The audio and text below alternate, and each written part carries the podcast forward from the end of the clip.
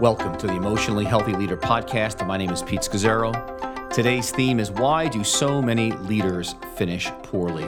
Why is it that so many leaders finish poorly? Doctor Robert Clinton, a professor of leadership at Fuller Theological Seminary, spent over fifteen years conducting uh, extensive research on how leaders are developed and how they finish. And he did an exhaustive study of the Bible on this, studying over a thousand biblical leaders and then hundreds and hundreds of leaders through church history. And here's what he found, that thirty percent, only thirty percent of the leaders in the Bible finished well. In other words, seventy percent of the leaders in the Bible did not finish well. I mean, like, wow.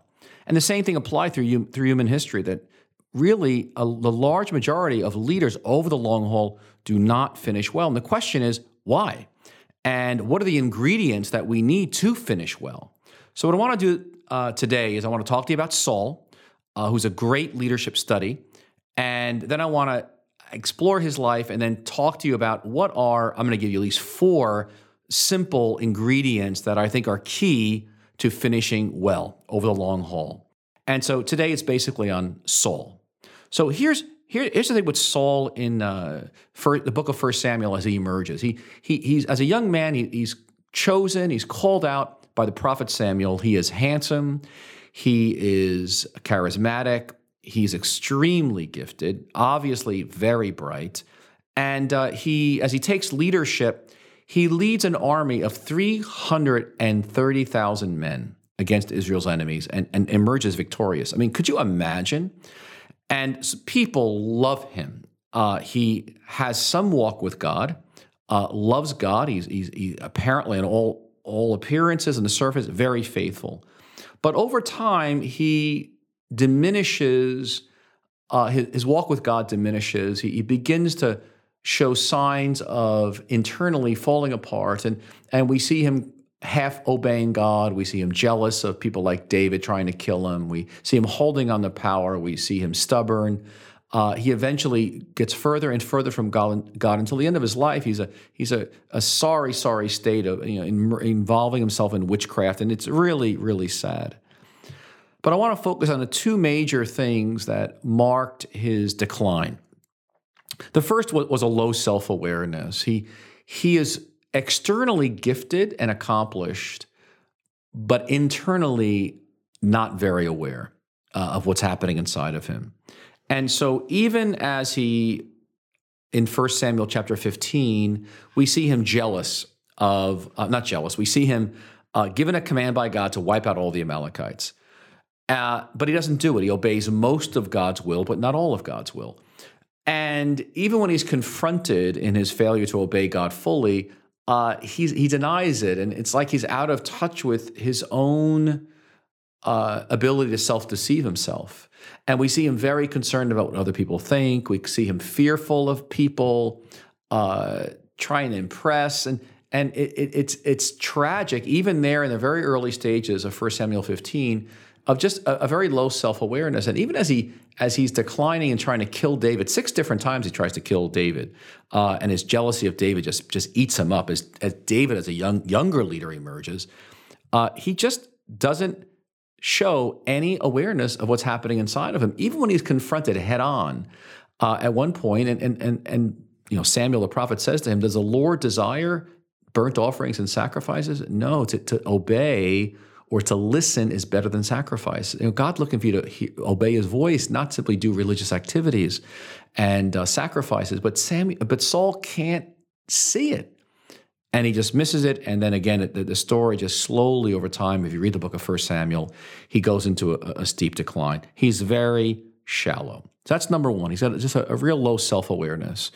Uh, and I, it's interesting because I've seen that so often in leaders, I just incredibly gifted and publicly in a pulpit, able to apparently access all this deep emotion, uh, connect with thousands of people at a time, but then one-on-one and, your, and being with them, one realizes, oh my gosh, they're like they're very self un, unaware of how they're coming off, uh, them taking up perhaps a lot of space, being narcissists, uh, needing to be the center of attention, uh, not being very warm or loving, uh, and something clearly being wrong. And I it, initially when it first started happening to me, I, you know, I think I'm thirty plus years ago, forty years ago, I used to be really surprised and shocked.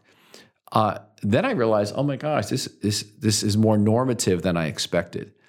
Uh, and sometimes it's not even a surprise as things emerge over time that are surprising and, and tragic. So again, first of all, Saul lacks self, self-awareness. Secondly is he never develops a deep relationship with God like David. We, we just don't see him writing psalms and singing songs like David, pouring out his heart before the Lord, like a deer pants for water, so my heart seeks you. You just you don't you don't, don't see that passion and hunger and thirst in Saul like we do in David. And when setbacks and failures come, uh, he doesn't seem to learn from those lessons. He, he to, like, for example, to wait on the Lord as there's a delay. And, and so it, this, this lack of cultivating a deep relationship with God catches up with him when he finds himself in difficulties and delays. And again, he, he's flippant around the will of God, almost like it's not that big a deal. And so his identity is so wrapped in his role of being a leader and the king of Israel.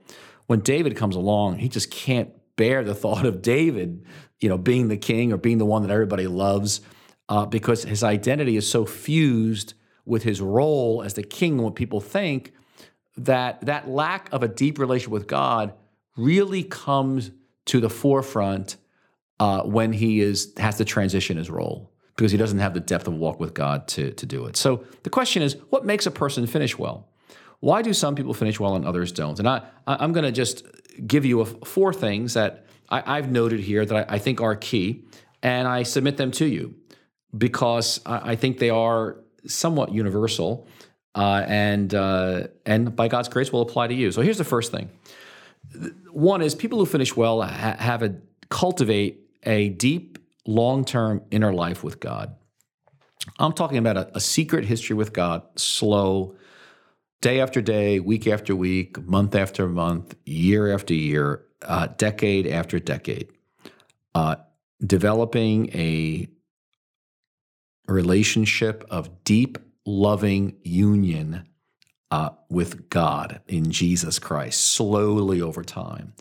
And really, the, the thesis of the Emotionally Healthy Leader book really is just that. I mean, when I began writing uh, that book and was beginning to address issues like, you know, planning and decision-making and culture and team building, et cetera, I, I realized that it all does go back to your inner life. You know, who you are is what you will transmit. It is what you do. It's what comes out in your leadership. And, and there's no substitute for the long years of developing a secret history with God. It is, it is not that easy or simple to stay the course through the seasons of life. And there are, boy, so many different seasons hit us, some with some winters that are heavy winters, others times just springtime. But, but I'm talking about developing a deep inner life with God, regardless of what's happening around you. A consistent time in Scripture, just eating and drinking of God in Scripture, you know, having stillness and silence to hear His voice, you know, fellowship and worship and confession and uh, fasting and just the, the, the, the, just being with God, cultivating that relationship above everything else in life, so that I don't have an identity first in in anything outside of God. I'm, I'm, I'm God's son. Uh, I belong to Him. I'm married to God. So yes, I'm a husband. Yes, I'm a pastor. Yes, I'm a teacher. Yes, I write. But those are all secondary issues. That I've got a, I've got a, uh, an identity in a core of my walk with God, and uh, that's really how I believe succession becomes a possibility. Because without that, it's very hard to think long term about getting out of the limelight, allowing the next generation to emerge, and basically taking a back seat that's invisible. So that's number one. Recognize I've got a Saul in me, and I've got to have I got to develop a deep walk with God over time, and so that means I've got to limit my busyness uh, and my activity so that there's actually time to cultivate a deep inner walk with God, apart from sermon preparation, et cetera. That's number one. Number two is mentors. One of the things that Clinton, Robert Clinton, this professor from Fuller, discovered was that most leaders who finished well had ten to fifteen significant mentors who came alongside them at different stages of their life. And here's how he said it. He goes, simply put, he wrote, if you're ser- serious about finishing well, you need to find mentors who can hold you accountable in every area of your life and ministry and who will help you avoid the pitfalls that will arise as you move through life. An effective mentor will ensure that you continue to grow and develop. And I think that is spot on. Uh, it's surely my story. I mean, I've had, I've probably had more than ten to fifteen mentors uh, over my years that at different stages have served me, saved me, coached me, blessed me, and uh, enabled me to make it through. Uh, And, and save me from a lot of mistakes. We're going to make a lot of mistakes on our journey. Everyone does. But they're stupid mistakes. Uh, Jerry and I like to call it this clean pain and stupid pain. You know, we want clean pain, you know, the, not, not stupid or dirty pain that could have easily been avoided if we'd gotten some counsel. And uh, so, again, mentors come in all forms. And I think the, the, one of the key things is, is uh, being, being a, you know, looking for mentors that fit what you need at that stage of life. So I remember, for example, I'll go back. When I when I initially emerged into emotional healthy spirituality in nineteen ninety-six, uh, I began to look for mentors who knew that area well. And so I ended up enrolling in even a program, a, a doctoral program in marriage and family, because I wanted to study the emotional component of discipleship and leadership. And so here I was in this doctoral program, and most people are going to go on to be professors or therapists. And here I was, I'm you know pastoring a church, and I'm I'm coming at it with the angle of discipleship.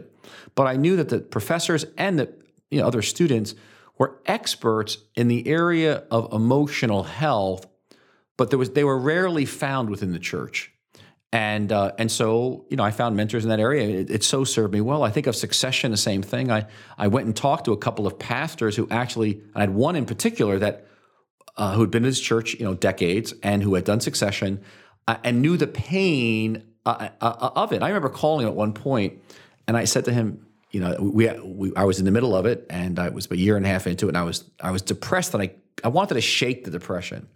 And intellectually, I knew that what I was doing was right. In fact, it was a great process in place, and everything was going really well. But I was depressed, and I called him. I called him multiple times. And I remember calling him on this one occasion. I said, "Why do you think I am depressed?" And he laughed. He goes, "Oh, it's totally normal." And he said, "You know, you're you're you're." You're separating from something that you have loved and given your adult life to in this church. And uh, grieving is a healthy, normal process." And he goes, "I would not try to get over it. Just lean into it." And he goes, "I promise you it will lift." And it did lift. I remember it, you know, it lifting and saying, "Wow, that was amazing." And the grief time was over. And I was in resurrection. It was wonderful. But I, that mentor piece was was critical. I've had therapists who've been mentors for me. Uh, at different times, spiritual directors who've been mentors for me. I've had, you know, mentors, uh, just older men and women who have been mentors who have given their lives to mentor younger leaders. And uh, again, taking the time and energy to make that happen, to travel, to spend money, because it does cost all those things, uh, has been critical for me, and I believe it's critical for others. And even now, at this stage of my life, I, you know, I, I I've been I had some mentors recently who were mentoring me in growing older. In fact, what I asked Jerry for for my sixtieth birthday last year was, I, I wanted to go see a uh, a mentor of mine, who's actually a, a PhD therapist as well, and I wanted to go see him in a different city just for two hours and just talk to him about what he's learned about aging, as he was about eight, ten years ahead of me. It was an amazing two hours. Uh, but again, I, so I've had mentors even entering my stage of coming into my you know sixties, and how can I serve Christ in a wonderful way, because I've never, I've not seen too many people grow older in a fruitful, wonderful way. All right, number three, uh, how do people finish well? A deep inner life with God, mentors. Thirdly, they're, they're humble, lifelong learners. That is a key characteristic. They're hungry and thirsty to grow and learn.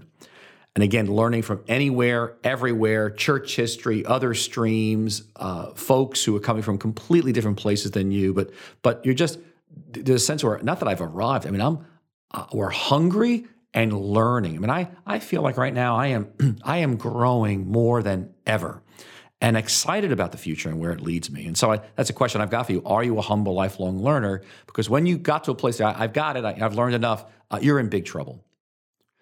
The final quality is this, that folks who finish well think long term. Uh, they are they are strategically leveraging their contribution for, you know, twenty, thirty, fifty years after they're gone. They're thinking about legacy, very aware that, uh, as it says in Psalm ninety, Lord, teach me to number my days aright, that I may gain, that I may gain a heart of wisdom.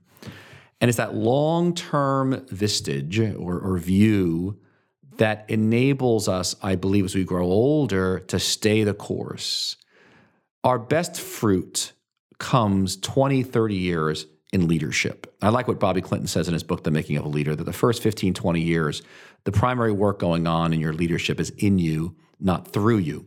And I, I agree. And I, another mentor of mine had, had said to me years ago that your best years are going to be your mid-sixties, your second best years are going to be your mid-seventies, your third best decade is going to be your mid-fifties. And I have found that to be true uh, because you're just at a different place. You see things so differently now. I, I see things so differently now than I did when I was in my thirties. Uh, but I get it, what Moses was praying in Psalm ninety uh, and what Scripture talks about from generation to generation, and, and that people who finish well are thinking not about themselves, but about those who will follow. And that we give ourselves away and anything we've done away to the next generation. And it keeps us honest. So let me close with that. And next week, I want to go to part two of this. And again, each session will stand alone. And I want to talk to you about self-awareness and God-awareness uh, as the two great keys to great leadership, and talk to you about David. So listen, if you're not on our email list, let me invite you to go to w w w dot emotionally healthy dot org. Get on our email list. Every week I send out a mentoring email uh, to the tribe of folks around the world who are following and looking to integrate emotionally healthy leadership into their lives. So you want to get on that mailing list. And, and if you've not gotten a copy of the Emotionally Healthy Discipleship Kit, which just came out you know, this October, actually it comes out next the week that you're going to comes out next week, actually. I think it's October fifteenth. Uh, do get that kit and begin to look through these courses uh, and bring them to your uh, tribe that you are serving. So God bless you. Thank you, everybody. It's been great to be with you. Look forward to being with you again next week. Take care.